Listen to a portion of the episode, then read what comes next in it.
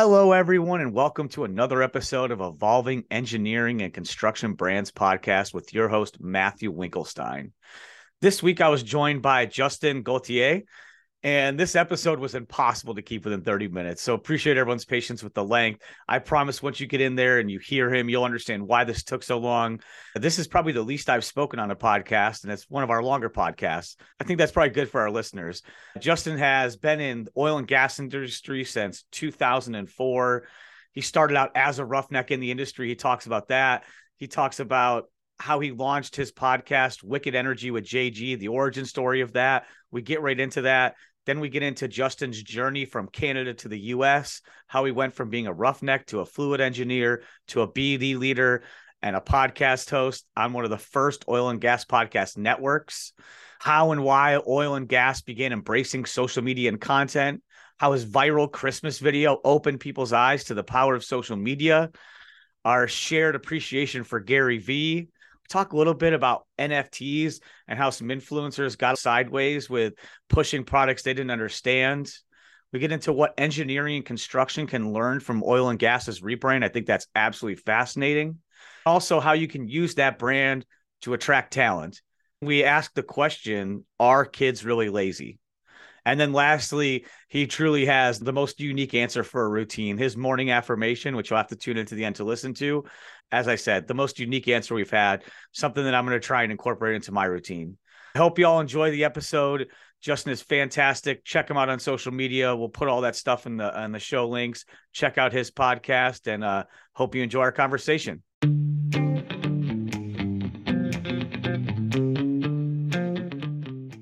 Justin, thrilled to have you on here. Been a fan of your content for a while now. I think I came across you a couple years ago on LinkedIn, or maybe it was a year and a half or so ago, and you were consistently posting. I was interested in your content, like your style, like your energy. And then I don't know how long ago it was, but fairly recently, you set off on your own and then you launched this uh, phenomenal podcast, especially if you're in the industry space. So, yeah. why don't you t- tell us a little bit about why you started your podcast, how that whole thing came about. Then we'll get into your story a little bit from there. Yeah, no, I appreciate it, Matt. And it, I really appreciate you having me on. I'm always humble when people reach out and want me to be on their podcast or say, hey, can I bounce some ideas off you? Because I don't ever like drawing attention to myself, as oddly as that sounds, creating content. But you know, you've done your research, you're asking some questions. And unless you've dove into stuff that I've been on or the podcast that I have, you wouldn't necessarily know. But uh, but again, super humble to be here. I hope I can create some value for your audience. To answer your question, I've always been interested in podcasting a while back. Um, it started off, I was listening to fitness related content on podcasts. And then I got into listening to oil and gas related podcasting. And I just, the writing on the was on the wall for me. And I was like, podcasting is growing. I can see the consumer behavior happening around it. There isn't anything in oil and gas. But then once I stumbled upon oil and gas this week back in the day with Mark LaCour, they had one of the one of the only sort of original oil and gas podcasts. So I got involved with them and then through the years so they gave me an opportunity like at the end of 2018 as a host. And then I podcasted with them and it was really focused on upstream oil and gas technology.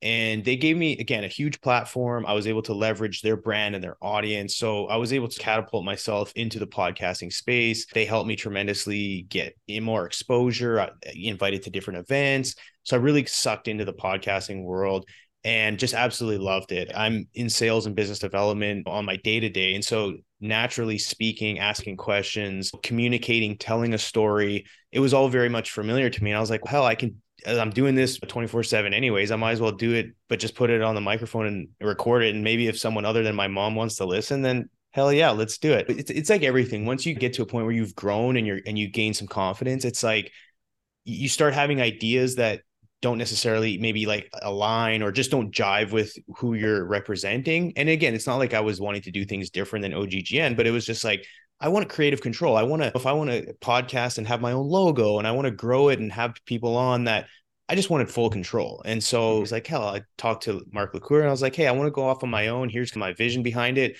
And the genuine gentleman that Mark is, he was absolutely supportive of it. He said, if there's anything I can do to help you, let me know. So I started off on my own and it's been great. And, and part of going off on my own is the podcast I was doing was called Oil and Gas on Shore. But since going to business school at the University of Colorado Denver Business School, I got exposed to other forms of the energy industry, different verticals within energy, whether the renewables, the power, the utility. And so it, it really opened my eyes to a lot of the sort of macro problems that we have within energy. So I wanted to have the ability and platform to talk to energy thought leaders about what it takes to not necessarily different technologies or on the micro scale talk about different things, but I also wanted the opportunity to speak about things outside of oil and gas on a macro level. So whether it be policy or whether it be solar power or something like that, really to just have good constructive conversations and unite the energy industry and have conversations where regardless of what side of the fence you sit on, we could come and have good genuine conversations around energy and then scale that up in, into something that I could have where I've connected so many different people. And that's why I do it. I don't do it to sit on a pedestal and, lo, look at me. I'm having cool people come on my podcast. It's more like, hey, if you see someone that I have on my podcast and you want to get them, if you want to connect to them, then let me know. And I've had the many opportunities to connect people and whether that's turned into business or not. I just, I'm a super connector and that's part of it too. And so, yeah, it's been going well. And I'm having fun doing it. That's awesome, man. We the more that I learn about you and the more we communicate, just so many similarities that I appreciate and respect about you. Appreciate that. Of course, of course. And I was remiss, I didn't mention it's Wicked Energy with JG. So yeah. check out Wicked Energy with JG. Phenomenal podcast focused on oil and gas industry, but you cover a wide range of topics. And yeah. the thing I like about your message is you're trying to make it not us versus them and we versus the problem, which I mean, if you have some sense, you know that is exactly what it's going to take to solve the energy crisis, not pointing fingers, blaming, and have it R's and D's and that sort of thing. It's, hey, here's the problem. We need cleaner energy, but we still need energy and we need a lot of yeah. it. And a lot of energy is better for a lot of people than a little bit of energy for a lot of people. So yeah. I appreciate that message in your podcast as well. Awesome. I appreciate that for sure, man. Yeah. So even though you're Canadian, you're essentially the American dream. So uh, I, am not sure man. where your current citizenship is, but just to, I, I, know a little bit of Justin's story. So I'll let you tell the details, but got into the industry straight out of high school, ended up working in the field for a while, going back to college, getting his degree, then went back working in the same industry. And then I don't want to, I don't want to give away the story, but if you could pick up the story from there when you're building your home with your wife and then take us to how you ended up where you are today. Yeah, no, it's uh, man. I would say I like to jokingly say is I'm the, a Canadian living the American dream, and but yeah, it's American dream. I don't know what is that. It's defined differently by so many people, but I'd like to say I'm living the American dream. And but yeah, so going back when I was in my early 20s, like you said, so I got out of high school, worked drilling rigs, realized I didn't want to do that for the rest of my life. Went back to school, at the advice of of an on-site representative, and said, "Hey, if you want to be in," because I asked the guy, I'm like, "Hey." I don't want to be on the rigs my whole life, but if I am, I want to be the top guy. And he's like, well, if you want to put in, be put in my shoes, go back to school. If not, you're to be out here for the next 50 years. And I was like, yeah, screw that. I don't want to be out here for the rest of my life. In all respect to field folks, but it just wasn't me. And so I took this gentleman's advice and went back to school. Then got hired on with Canadian Energy Services, which is known as CES Technologies now. And yeah, I got hired on. And when I got hired, they'd ask me, they'd say, What do you want to do? And I said, Well, I want to be in your shoes. I want to be the top dog. I'll do whatever it takes to get there. I'll move wherever.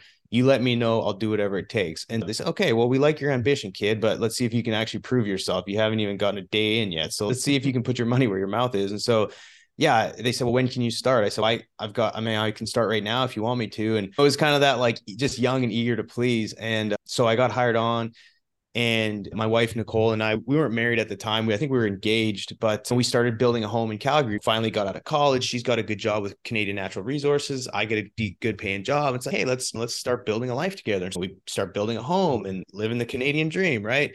And uh, all of a sudden the coo comes into my office one day and he's like hey man. He's like you're eager? This this and that. He's like we recently purchased a company in the us would you ever consider moving to Pittsburgh? The Marcel, there's this thing called the Marcellus Shale. I think it's going to be a big deal. They need, there's going to be a lot of work. They they're going to need a lot of people, and it might be a good opportunity for you to get some exposure into the U.S. Because when I got hired, I said I always wanted to work overseas, but we didn't have any overseas work at the time. So being coming into the U.S. would have been the next best thing. And so I said, yeah, I said, I'll pack my bags tonight. Like when do you want? When do you want me to be there? And he's like, well, let's just hold on. He's like, but if you know if this is something you're willing to do, like I need to know because this stuff is moving fast. I said, Ken, 100%, I'm in. Let's go. And so I went home that night And I was like, hey, babe, I'm like, yeah, so I think I'm going to be working in Pennsylvania in September. And she's like, what do you mean you're going to work?" what? She's like, uh, you must be crazy, man. Like, you, okay, we're building this house. She's like, the fuck are you talking about moving to Pennsylvania? Kind of like hit with a brick, right? And and I didn't like in my mind, I'm like, I don't know, we'll just figure it out. But she, of course, being the analytical type of person she is, and it's like she needs a plan and this, this, and that. It was it just didn't go over so well. So finally we have some conversations and this and that. We finally come to terms. And so I'm like, look, I'll go, I'll travel back and forth and we'll sell the house. And so we ended up so we the house was probably 70% done. We put it up for sale and we actually ended up making money on it because at the time, between the time of me accepting that role and the time that we sold it, we had basically said, Hey, like I told my employer, I said, Hey, I want to move into the US. I want to be there for the foreseeable future. There, there was some runway from a career perspective. My wife's family was originally from Lafayette, Louisiana. So it made sense. So we basically committed ourselves, okay, we're going to move into the US. And so I spent some years in Pennsylvania when the Marcellus Shale hit, went to Texas for a little bit. We moved here, got a house. And then the same thing, I was actually working offshore and I got an opportunity to go to Denver. And of course, I took the opportunity and then proceeded to tell my wife, "Hey, it looks like I'm going to be going to Denver," which, you know, again, flashbacks of her not real not being too pleased. And I love her to death. She supported me through all of this, but she's like, "Okay, let's figure out how to make this work." So went to Denver. This was 2012, 13, and then finally Kate made it back into Houston full time towards the end of 2013. So yeah, I bounced around a little bit, and, and again, it's I'm, I'm a little more thoughtful on how I respond to different things before just jumping in. Now I have kids, and so I think, okay, what would my wife say? What would my kids think? Let me talk to them before just making these rash decisions. But anyway, that's bouncing around, going from Canada to into the U.S. here, and yeah, now I'm in Houston full time. I travel all the time, but Houston is where the heart is for sure. That is awesome. So now you're in Houston, right? And you yeah. said you got into podcasting in 2018. I assume now you have a lot of field experience. You understand the industry a lot better. And so, if I understand your story correctly, then you start to consume fitness content. And then, why don't you walk our listeners through how fitness content led you to wanting to create content in this space? And then yeah. we'll get into some of the brand conversation. Yeah. So again, so so winding on that front, I did mention the how I got into to podcasting, but before I started doing the podcasting and stuff, I was just working, didn't have any side hustles at the time. And I was always big at health and fitness. I love growing up, I played sports. That's basically what carried me through high school. And I always wanted to open up a gym, and it's my passion. I love people, I love fitness. I'm good at sales. And I was like, this seems like a natural fit for me. And in any sort of free time, I was always consuming health and fitness information. It, it started back in the day in high school, reading bodybuilding magazines and all the bro science shit. And then it led into me diving more into like science and stuff behind health and fitness. So again, just was very interested and passionate about all that stuff. I had developed a good relationship with a gentleman who I was going to start a gym with. And he said, Hey, he said, if you're interested, this is something I've been following, but go there's these things called a podcast and this was probably like 2015 he's like, check out barbell shrugged. And it's a, a, gentleman by the name of mike bledsoe i think they were out of memphis area. They started a podcast and each episode walked you through what it was like owning a crossfit gym. And so like episode one is always in chronological order. Here's what you do and here's and i just was blown away by the amount of information they were providing for free. I was like surely these guys could charge for it but not understanding well, and eventually understanding the bigger picture. But it was just like, I don't know if you're familiar with Gary Vaynerchuk, but he's all about jab, jab, jab, right hook. He wrote the book. It's like give, give, give, then ask. And at the time, I was like, these guys are giving so much information, which I thought was just insane. And coming to find out, it was like, oh, okay, I see what they're doing. They're building trust, they're building their brand, and oh now after a few years of providing all this information they have something to sell. Well of course you've given me so much now i'm going to buy and return the favor. So i saw the sort of at, towards the end of what, what they're doing but regardless i found it just extremely interesting on how much information they were providing. And so i spent a lot of time and if you're in houston you're driving a lot. I was on the road a lot. And so I transitioned from always listening to music to listening to these barbell shrug guys. And then I was just like, one thing leads to the next. They interview someone. Oh, that person has a podcast. So then I just started consuming all these podcasts. And I started listening to business podcasting. And then one day I was like, man, I spend so much time listening to podcasting. Why don't I listen to information related to my career, oil and gas? So when naturally I type in oil and gas podcast, and that's when oil and gas this week which was a which is I mean they're still going. It's a weekly oil and gas sort of news update. So you can their motto is a way to for oil field professionals to keep their finger on the pulse of the industry, which is true. They come up with some high level news articles, they discuss them. And again, it was cool. I was like, oh, I keep up with what's going on in the industry. And and at that point, I just saw podcasting growing. More people were bringing out podcasts, different companies and people and like influencers. And so I was like, man, I got to get in on this podcasting stuff. It's just so exciting. It's new and it's growing. And I want to ride this wave or catch this lightning in a bottle somehow. And especially in oil and gas, because there was there was a ton of health and fitness ones. There was there was a ton of like storytelling ones. There's a ton of just general business ones. And there just wasn't too much on the oil and gas. So I reached out to Mark actually I made reached out to Jake Corley, who was with them at the time, and they were looking for for sponsorships for their happy hours because they started doing monthly happy hours. And I was like, "Hey, I'm young in the industry. I love what you're doing." Blah blah blah. He's like, "I could draw a pretty good crowd." And I also want to po- sponsor uh, one of your guys' happy hours, but they were so busy at the time they didn't have any availability left. And so Mark said, "Look, we're looking for we're trying to build on our podcasting platform and, and bringing different types of podcasts into to add to the oil and gas this week. Why don't you let's grab lunch? So I was like, okay. So we went and had lunch. And he said, Hey, look, do you want to sponsor a show? And of course, like, I'm such a yes man. I'm like, Yeah, where do we sign up? And he's like, Oh, why don't you bring your marketing manager in? Because there's a cost associated with it. And I was like, Oh, I'm sure it's not a big deal. So we bring him in, and it just didn't at the time, it didn't really align with what we were trying to do from a marketing perspective, which respectfully understood just didn't make sense at the time, which was okay. But then Mark said, Hey, why don't we grab lunch, you and I, just separately? He's like, I just want to offer up something to you. And he was like, Hey, I think you'd make for a good host. He's like, Yeah, if it doesn't make sense for you guys to sponsor a show, would you ever consider having your own show? And before that, I was like, super close. I had done all the research. I think I even bought some microphones because I was want to start a fitness and uh, health and fitness podcast for like corporate professionals and just trying to talk about health and fitness for people that don't have time to be in a gym 24 seven. You know what I mean? So I said, yeah, hell yeah, I'm in. Where do I sign up? And he was like, What do you want to talk about? I said, Well, I'm a drilling guy. I said, I can talk about drilling. And he said, Well, why don't you keep it a little more broad? Why don't you do like oil and gas onshore? I was like, Okay, that's fine. And yeah, just kind of head off from there. And because I already had a pretty large network, I just started recording conversations with people within the industry and and that's basically how it took off. And that was a long answer to a short question, so I'm sorry.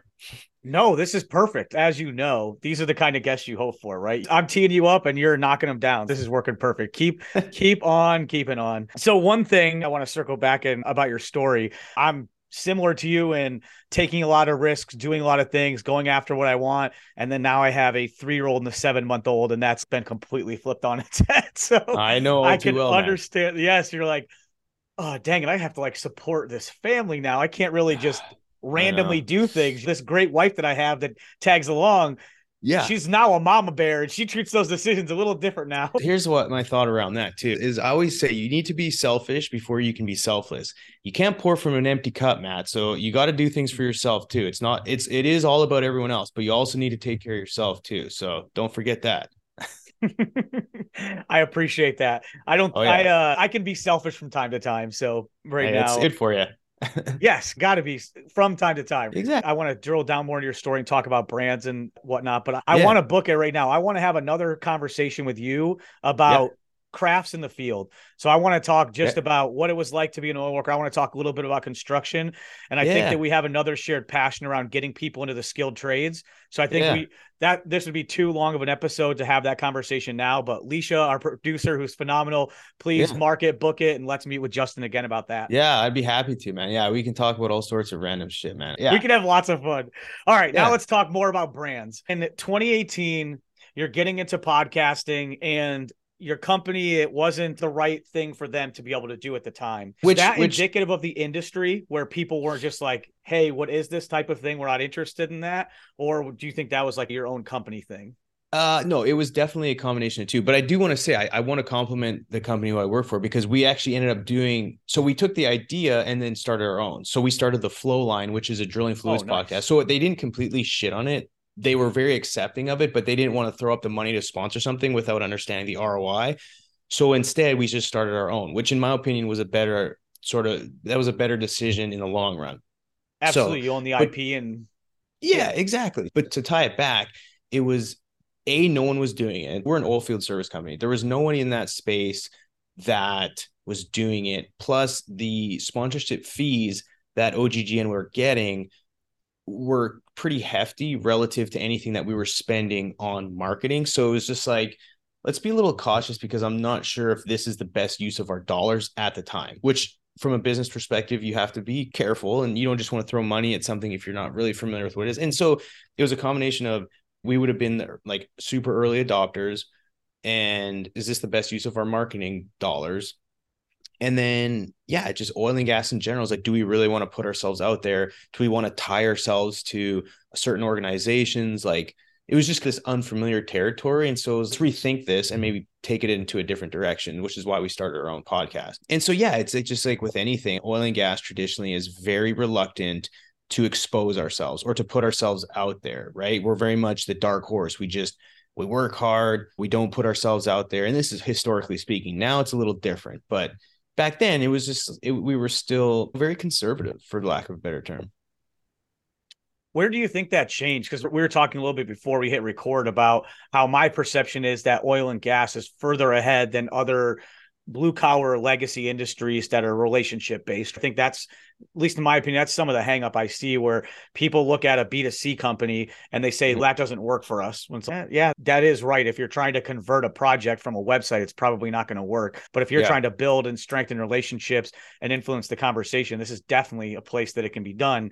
And my experience is that oil and gas is already down that path. Do you yes. feel the same way? And when do you think that really started to pick up steam? No, it's actually it's a very interesting question, and I was telling you before, super excited to hear someone like yourself from the outside looking in that we're I could say like leading in that arena because for so long we haven't like marketing, and I guess a lot of like industrial type industries are, are very much like blue collar. We're not on social media trying to be fancy and this and that. It's like just get your hands duty, do the work, make good money, and that's enough is enough, right? Like we don't try and do all that foo foo BS, which you know, marketing for a long time, a lot of the stuff that you saw, we look at and be like, that's just a waste of money. So to answer your question, the oil and gas industry went through, and I think is still going through this digital revolution. For a long time, we spent a lot of time building business on, on spreadsheets, and we were very much traditional in the way we handled business and our marketing was very much conferences and putting ourselves in world oil magazine and we did a lot of what got us to where we were right? And it was just like, we're going to do more conferences and we're going to put up more booths and this and that. But then what happened is kind of at the same time, and I want to say probably 2014, 16, when the, when the downturn hit or one of the recent downturns, there was a lot of emphasis in companies that kind of popped out of the woodworks that knew that oil and gas, there was a large market to capture on the digitalization of the oil field. And so a lot of those companies that came in, a lot of them were from, say, Austin, a lot of them were from California. A lot of people started looking and peeking in and say, these oil and gas people have a lot of money. They spend a lot of money on dumb shit. Why don't we get a piece of this? And so you started seeing an influx of companies that were non-traditional oil and gas sort of technology companies, and they were the ones that sort of spurred creating interesting content. The memes started almost like disrupting the branding space within oil and gas. And a company that that I'm close with, the founders of Digital Wildcatters, they came out hot and heavy with creating content and debunking and almost making fun of our own industry. Started creating memes about a lot of sh- shale companies being a bunch of dumpster fires and, and everything. And so that everyone was just like what are these people doing? And so a combination of that and then you started seeing guys like david ramsden wood started coming out and speaking his mind. And so people started and then on twitter there was energy fintwit which there was a bunch of people on there started creating content. So there was a bunch of like internal voices within the industry started speaking out and creating content around a lot of the problems that us as an industry put ourselves into. And that's where content generation started. And for me, it was cool because there was finally people speaking out and doing things that were out of the norm. And then on top of that, you started seeing people spending more money on marketing outside of outside of the traditional space because the big conferences like OTC and a lot of these drilling conferences, a lot of these just conferences that were continuously happening, they had a pretty steady decline rate in attendance. And it's like, where's the underpriced attention? And it mm-hmm. wasn't at these conferences anymore. And it wasn't because people, the digital age technology, people started, the town square of LinkedIn started becoming more relevant. And so people started understanding. And this is where I like my first piece of content that really started mm-hmm. blowing up, I think was Christmas of 2018, I made a silly video wishing everyone a Merry Christmas. And then it got a bunch of traction and I just was blown away on the organic reach that it had on LinkedIn. And I was reluctant, right? I'm like, LinkedIn's like for posting jobs, trying to get jobs. And here I'm just going to take a selfie video because at the time no one was making selfie videos on LinkedIn. so I made a selfie video and uh, just I like literally was standing at my desk and a guy across the hallway from me, his nickname was Bobcat. I was like, "Hey Bobcat, come here, grab my phone." And he was like, "Okay." And so he took my phone. I was and so I said, "Everyone at AES, I want to wish everyone a Merry Christmas." And you know, it took off, and it was funny because when we had our Christmas party, the CEO flew down, and I was like, "Hey." I was like, and because he even caught wind of this video, he's like, "What this video you sent?" He's like, "Apparently people are talking about because I made it goofy and I put on like a real thick Canadian accent." And I showed him, I was like, man, look at this. I was like, this is how many views it has. And then I, because I had LinkedIn professional or whatever, the LinkedIn navigator. And so I could look at some of the analytics and he was like, holy shit. He's like, we need to put that on the website. And so it was this epiphany of your, and then so it was like companies re, that the video was, re, or like companies that have witnessed your video or whatever, right? It was like yeah. Exxon and Chevron. And so it was just like, oh my God, like how much did this cost you? And I was like, zero dollars. And so I was like, aha, this is okay. Now I'm on to something here. So then I just that was what like started off the content creation space for me. That's fascinating. I have I have a similar story, but it was more directly related to business development. So I another thing we can circle back to is I became interested in marketing when I was actually in environmental health and safety because huh they're always trying to influence the culture on a project. And so you go to a project, everyone's on their phone, no one's looking at the signs you hang up. So it's like, hey, yeah. do you want to try and get them to read this sign, or maybe we can just put it where they already are? We were able to influence the culture in a measurable way because we measured culture surveys from social media ads. It was like, oh, this is super interesting. Then when I was in business development, still doing it like from the company thing, so not really understanding the personal side of it. The company I worked at had a high margin training program. And if you could get it well attended, it not only paid for itself, it was a nice margin opportunity, but then it typically led to some volume of work with the customers that came to the event, came to the training. How do we how do we get more people to come in this way? Hey, we can create this little video series. So did that still from the company thing. That was successful, but where I saw the power in it was I just I started posting terrible content, absolutely terrible content. But at the same time, I had just got into business development. So everyone has this territory. And I'm like, I don't know anybody except for the people that are out there actually executing the projects that we're selling. But I need to learn who the people are that are actually making these decisions. And so I just started connecting with people on LinkedIn, and way less people were on LinkedIn than especially on the customer side. Think when, of what year was that? This was around 2018, same time okay. frame. So yeah, yeah. think of Detroit Edison, AEP, those kind of companies. They just weren't people weren't as much on there. But yeah. one of the things I had noticed was when I would post something, even when I was connecting with these people, even though they never posted, never commented, never said anything, my customers were always the highest people that viewed my content. And so I was nice. like, oh, okay, this must just be like a thing where people where they're scrolling through it, you're getting that scroll by. And then where it really clicked for me was there were I was at a single I was at a conference and three different people that I know that I'd connected with on LinkedIn because that's the only way I knew them thought they had met me before. Yeah. They were like, no, no, we no, we know each other. We met at I can't remember quite where. And so then I'm arguing, like, no, I actually connected with you on LinkedIn. And then I'm like, what are you doing, idiot? Let them think whatever they want to think. And so yeah, that was the first, oh wow, this is really powerful. And this can be this can be a way to be able to communicate with people and in influence these conversations, even when it doesn't look like they're online in the yep. way that you would assume they would be to be interacting. Fascinating to hear. I love your I like your story a lot better. I didn't make some cool video or do anything like that, but oh, I posted no, really generic crap. But the intent and the outcome is the same, right? It's like regardless of what you posted, you just started posting shit and then you understood that there was value in it and you yeah. started connecting the dots and it was just like, okay, if I continue to do this, a there's there's essentially no money spent and how can I get in front of the eyeballs of people who I want to get in front of at scale? And the only way to do that is through social media and creating content. And so you understood that and you kept doing it. And clearly the ROI has been there for you. So it's the same thing, man. And people, a lot of people have done it. And there's a lot of reasons why people don't do it. But the ones who I think separate themselves from a lot, and especially so in sales and business development, like every cold call I make now is not a cold call. They're like, oh, yeah, you're A, the podcast guy, or oh, you're this guy, or oh, I saw you on LinkedIn. And so for that reason alone, it's if all else equal, if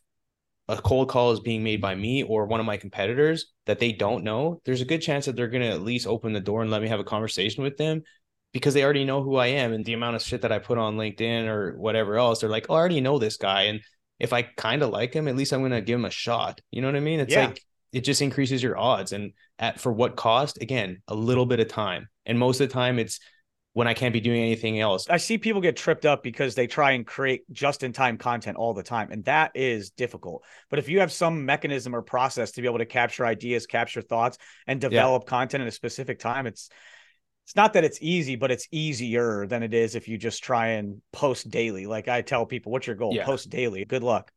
Yeah, no, I, have fun. Met- You're going to spend an hour and 15 minutes a day. It's yeah, no, I agree with you. That and that could be a whole another topic in itself is how to like actually create regular content. But anyway, I digress. I want to keep the ball rolling. Oh, let's talk about Gary Vee real quick because you had mentioned Gary Vee, and hmm. he actually is the he is the first person that I started consuming content. I really liked his energy. I liked his message. I liked how he was very direct with people too about being too sensitive. You're like hey, you need to look at yourself and then look at growing. it was just, I gravitated to his message before I gravitated to anything that was around marketing, but then yeah. it also exposed me to marketing. Was he one of the first ones that you started to consume? Is there anything that you learned from him? I don't know if he'd be one of the first, but I would say the volume of content that I've consumed from any individual is the highest coming from him. It's just, I think he, eh, it's, I, I find it fascinating. A, I love his story. And what I do like about him is he puts out so much actionable content for free.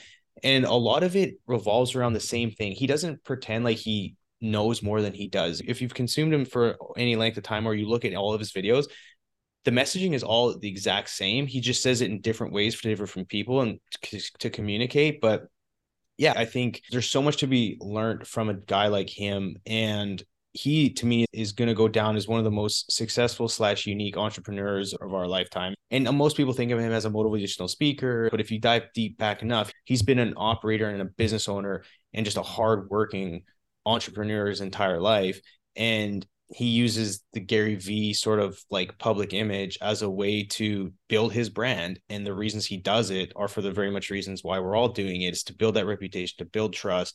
And it's to give more than you take. But then when you ask for something, chances are people are going to give it to you. And so that's his motto. And then what I also like about it is there's a lot of other very successful entrepreneurs out there, and it's all about the hustle. And it's like, take what's yours and fuck everyone else. And but what I can appreciate about his approach is he has like a deep level of empathy and kindness and he wants to prove to the world that like you can be like a sharp edged or like a sharp elbowed businessman but shake hands with your competitors and spread like love and kindness to everyone. Because what he says all the time is he's saying if if you think someone else's winnings are coming out of your pocket then you've already lost. There's so much to be had for everyone out there.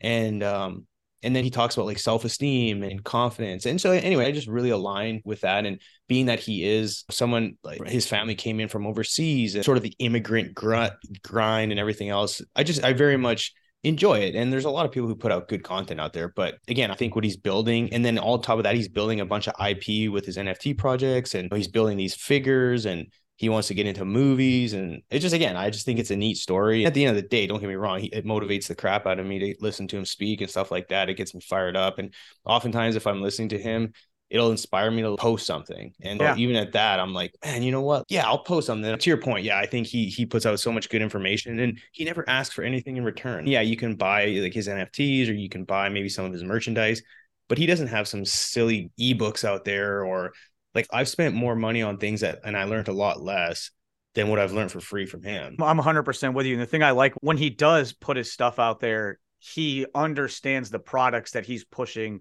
really well. I think this whole Bitcoin situation and FTX situation really highlighted some of the things that influencers did a poor job of. Yeah. Even people like Tom Brady and Jake Paul and some of those guys, just some of the Kim Kardashian, you see where I like to think that they don't, they weren't ill intended. They were just ignorant. Maybe mm-hmm. they were ill intended, but I don't think so. But you can see how you can get in that trap where he, but like empathy wines, his NFT, all that stuff, he understands deeply well. And he, yeah. he's doing it for a reason, right? And what I can appreciate too is he's always do your research, and anyone who's in it for the quick bag is going to ultimately suffer and be pain because a lot of people are so short-sighted and so they do things for instant gratification this whole ftx thing is i think a lot of people wanted to jump on and catch this lightning in a bottle this whole sort of bitcoin NFT sort of blockchain craze that hit, yeah, everyone was trying to say, "Hey, I want to get, I want to get a part of this," without truly understanding. And I'm sure some people did their research, some didn't. Shit happens, but for the most part, uh, people saw the sort of the, the Bored Ape Yacht Club and that huge, like, bull market of NFTs during COVID, and everyone and their dog wanted a piece of it, and me included. I actually lost money on the NFT game. I started creating them. I got roped into I didn't lose like millions of dollars. I yeah. lost like a couple thousand, I think, altogether. But for me, it was it was like kind of tuition for me. Like I was spending money mm-hmm. knowing, okay, I want to learn. And if I lose this money, then so be it. And I did. And but I learned a ton and I was interested in it. And so it is what it is. But yeah. What's funny to me is so as I've gotten more into marketing and made this my skill and trade that I focus on and try and develop and get better at every day. I've started to look at other marketers from different industries and start to consume their content. And it's yeah. interesting to me how many sophisticated marketers just shit all over Gary Vee. And it's hmm. comical hmm. for me to listen to some of the stuff that they say because it's like you're completely missing the point. He's not out here trying to say that this is a comprehensive digital marketing strategy and this is the most sophisticated way to do it. It's comical to listen to them just crap all over it when the stuff he does obviously works and it works better than 99% of the people that are crapping all over him, but then they still want to go there and then I've experienced the a large portion of the marketing industry to be cynical, and people just do not like him because he's positive. And I'm like, that's uh, why you don't like him because he's positive. It's interesting. Yeah. I could see looking if, and again, I don't have any formal marketing experience at all, but I can see if because marketing, and again, I took one course in business school on marketing, and it's yeah. I didn't realize there's such a science, right? And it's not like marketing doesn't equal just content. There's so much more to it. And so if you were to look at him, it's oh, okay, he's this like loudmouth dude from New York who all he want all he's telling people to do is create content. Like clearly there's more to marketing than just creating content and there's a science behind it. And I think he's got a I mean, he's got several companies, but I think one of his companies is a media agency. And I would imagine if a company like Pepsi and all these big companies that hire him, I'm sure that like it's not just a one page document that says post content. Like I'm sure there's very much like strategy and science and like the true marketing aspect. But for him, that's his message and he's going to stick to it. For to people to to look down on it maybe the things he is doing aren't working but at the end of the day you can't knock it until you try it right? And for me creating content aside from Gary Vee or not I started creating content before I started listening to him. But the content piece I think especially now and as we move forward in an age where more and more eyeballs are glued to our phones and screens its content is extremely valuable. And if done the right way can provide some serious ROI Absolutely. So the industries that I serve are like oil and gas was in 2018 when you first started, where ah, people uh, okay. are putting marketing budgets in a specific area that isn't right. necessarily yielding the results. And now they're looking at transitioning or they're either exploring it or they're just becoming aware that their customers are spending time in different places and they need to adapt. What was gotcha. the biggest lesson you learned over that journey? Okay, so it's so again, I want to tie it back to it's about communicating your message, right? And marketing is about messaging. And building a brand and doing that because for so long oil and gas romanticized about what got them there in the first place. And again it was the traditional forms of marketing. And the challenge was is we felt like we always had such leverage. It's like you need us. We don't need to adapt. We don't need to do things different.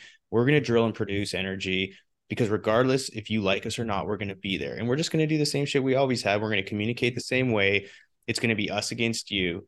But then came along, oh, now there's going to be policy and there's going to be incentives to replace fossil fuels. Even investors are starting to pull money away. And it was like, uh oh, now we need to change our tune. We need to change the way we communicate so that people don't, for the rest of the world outside of people within our own industry, we need to gain some confidence. We need to build some loyalty. We need to build some trust. And so people started building brands that a you could attract talent because no one like a lot of the petroleum engineering programs the amount of attendance was dropping over time year over year and just less and less people wanted to join the industry we need to revamp our branding to become more attractive so that we can attract a lot of the, some of the best talent in the world and then on top of that it was really it just came down to building trust amongst the general population because if mm-hmm. not then everything that we're doing and everything that we're trying to accomplish is just going to become even more of an uphill battle than it already is.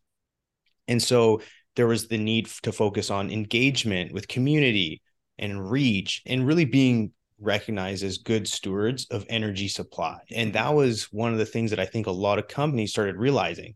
Well, you can't do that at a conference once every quarter. You know what I mean? It's you got to constantly put your message out there and remain relevant to people.